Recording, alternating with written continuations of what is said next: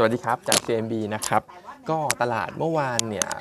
ก็เห็นมีความพยายามปิดบวกเหมือนกันนะสำหรับดัชนีเราผมก็ยังคิดว่าน่าจะรีบาวได้อยู่สำหรับอาทิตย์นี้ เพราะว่าภาพของเทคนิคเนี่ยมันเป็น bullish divergence นะครับอาจจะมีรีบาวสั้นๆ แล้วก็อย่างที่ว่าไปพวกข่าวลบต่างๆ มองว่ามันไม่ได้มีอะไรที่เป็นเรื่อง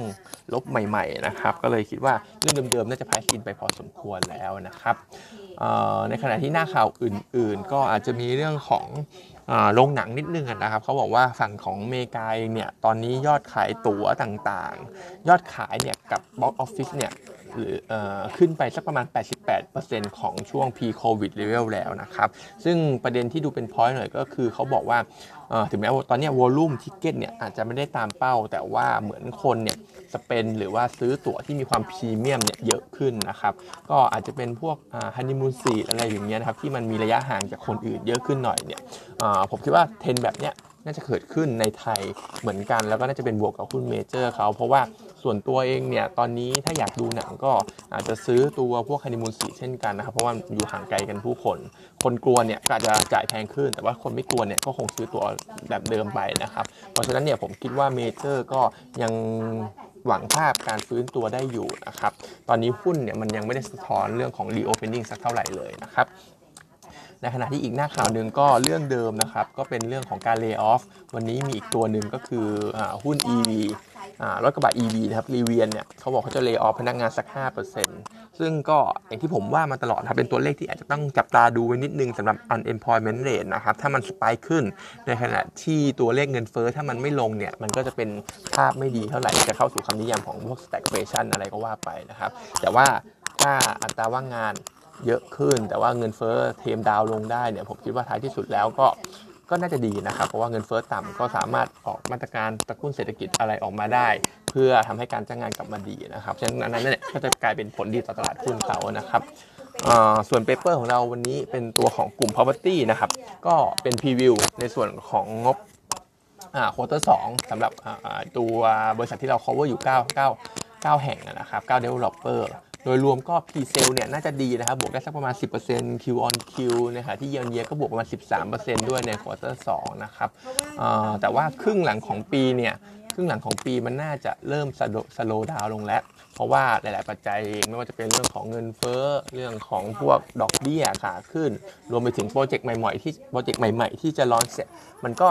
เหมือนหลาย ๆ เจ้าชะลอลงนะครับเพราะฉะนั้น ครึ่งหลังของปีเนี่ยกลุ่มอสังหาน่าจะเห็น slow down ค่อนข้างชัดเจน ซึ่งส่วนตัวก็มองอย่างนั้นเหมือนกัน คิดว่ากลุ่มอสังหาเนี่ยน่าจะไม่ได้ perform อะไรมากนักในช่วงครึ่งหลังนะครับ ทีนี้ตัวที่ดีที่สุดในงบที่จะประกาศออกมาเนี่ยก็มองไปที่ตัวศุภาลัยนะครับ ที่น่าจะเห็นเยนเยียเนี่ยบวกได้ถึง 62%แล้วก็คิวออนคิวเนี่ยก็น่าจะบวกได้เช่นกันนะครับ ส่วนอนาคตเดือนสิงหาเรื่องของการขึ้นดอกเบี้ยเนี่ยก็ต้องบอกว่าผลกระทบสำหรับผู้บริโภคเองมันก็มีอยู่นิดหน่อยนะครับ เพราะว่าสมมุติว่าถ้าเราขึ้นสักประมาณ 0.5 basic point อะไรอย่างเงี้ยนะครับ ขึ้น 0.5 basic point เนี่ยมันอาจจะทำให้กำลังซื้อของคนเนี่ยหายไปประมาณ 5%ขึ้น 1%สมมติว่า เอาเอาเราเราพูดถึงสิ้นปีนี้ก่อนแล้วกันเอาสิ้นปีเนี่ยเราเก่งว่าเขาจะขึ้นสักประมาณ 2 ครั้งทั้ง0.25เพราะฉะนั้นจบปีเนี่ยดอกเบี้ยเราจะไปจบที่1%ตอนนี้จะทำให้กำลังซื้อผู้บริโภคเนี่ยหายไปสัก 5%เพราะฉะนั้นบ้านมูลค่าสัก 1 ล้าน ก็อาจจะกู้ได้หรือว่ามีกำลังซื้อแค่ประมาณ9 5 0 0 0 0ล้านบาทนะกระทบนิดหน่อยไม่ได้มากไม่ได้มีนัยยะขนาดนั้นนะครับในขณะที่ฝั่งของผู้ประกอบการ developer เอง การขึ้นดอกเบี้ยเองเนี่ย คนที่โดนหนักๆก็พวกที่มีหนี้เยอะนะครับ อย่างเช่น พวกอนันดาแสนสิริหรือว่าอีกตัวหนึ่งก็เป็น LPN นะครับ พวกนี้น่าจะโดนผลกระทบเรื่องของดอกเบี้ยจ่ายค่อนอพอสมควรโดยเฉพาะตัวอนันดาที่นี่ค่อนข้างเยอะจริงๆ แต่ว่าตัวที่นี่น้อยเนี่ยผมจำได้ว่าเป็นสุภาลัยนะครับนี่น้อยน่าจะไม่ได้ผลกระทบอะไรตรงนี้นะครับแต่ว่าโดยภาพรวมโอเวอร์ตอนนี้ความน่าสนใจกลุ่มอสังหาเนี่ยมีแค่เรื่องของดีเวเดนยิวครับที่แจงอยู่สัก 6 5-6%ประมาณนี้นะครับ แต่ว่า outlook อะไรต่างๆเนี่ยยังดูไม่ดีเท่าไหร่ราคาหุ้นน่าจะไม่ได้ perform ดีมากนักก็ให้เป็น neutral นะครับ top pick เราเลือกเป็นพวกแลนด์แอนด์เฮาส์ออริจินศุภาลัยนะครับ ซึ่งแลนด์เฮาส์ออริจินเนี่ยก็เป็นตลาดระดับบนอยู่แล้ว ที่เราที่เราคิดว่ากำลังซื้อน่าจะไม่ได้หดมากนักแต่ว่าส่วนตัวถ้าผมดูเทคนิคประกอบด้วยเนี่ย ผมคิดว่า SC Asset ดูน่าสนใจนะครับ ไม่ว่าจะเป็นเรื่องของระดับ High End เรื่องของ Dividend Yield ไม่ได้แพ้แลนด์เฮาส์อยู่แล้วในขณะที่เรื่องของชาร์ตราคาเนี่ย เหมือนเป็น bullish divergence เหมือนกันภาพคล้ายๆตัว set index เลย ที่ผมคิดว่าน่าจะ rebound ได้นะครับ ส่วนอีก paper เป็นตัวของ HANA นะครับ ก็ analyst ยังมั่นใจก็ออกมาเชียร์ซื้อต่อนะครับ เพราะว่าที่ผ่านมาราคาหุ้นมันลงมาระดับตรงนี้แล้วต้องบอกว่า valuation ถือว่าต่ำมากแหละ ตอนนี้ trade กันอยู่ที่ประมาณ 1.3 เท่า price to book ซึ่งตอนที่มันแย่ๆเนี่ยช่วงโควิด ช่วง trade war หรือช่วงน้ำท่วมอยุธยาในปี 2012 2013 ตอนนั้นเนี่ย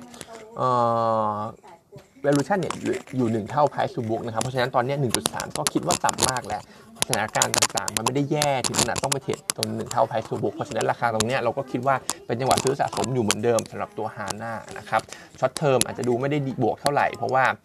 ปีนี้เองก็ไม่ได้เห็น growth นะครับหรือระยะสั้นก็มีเรื่องของค่าใช้จ่าย แต่ว่าปีหน้าเนี่ย HANA growth ได้ 40%นะครับแล้วก็ต้องบอกว่าระยะกลางๆ mid term เนี่ยจีนกำลังฟื้นขึ้นมา PMI ก็ดีขึ้นต่อเนื่อง G PMI ฝั่งจีนนะครับเพราะฉะนั้นก็น่าจะหวังได้แล้วก็ปีหน้า SIC Business เนี่ยก็น่าจะเริ่มวิ่งได้ดีแล้ว เพราะฉะนั้นก็ตรงนี้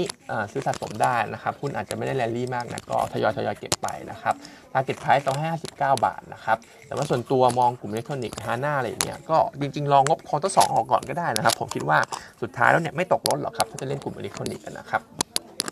วันนี้ก็มีเท่านี้นะครับ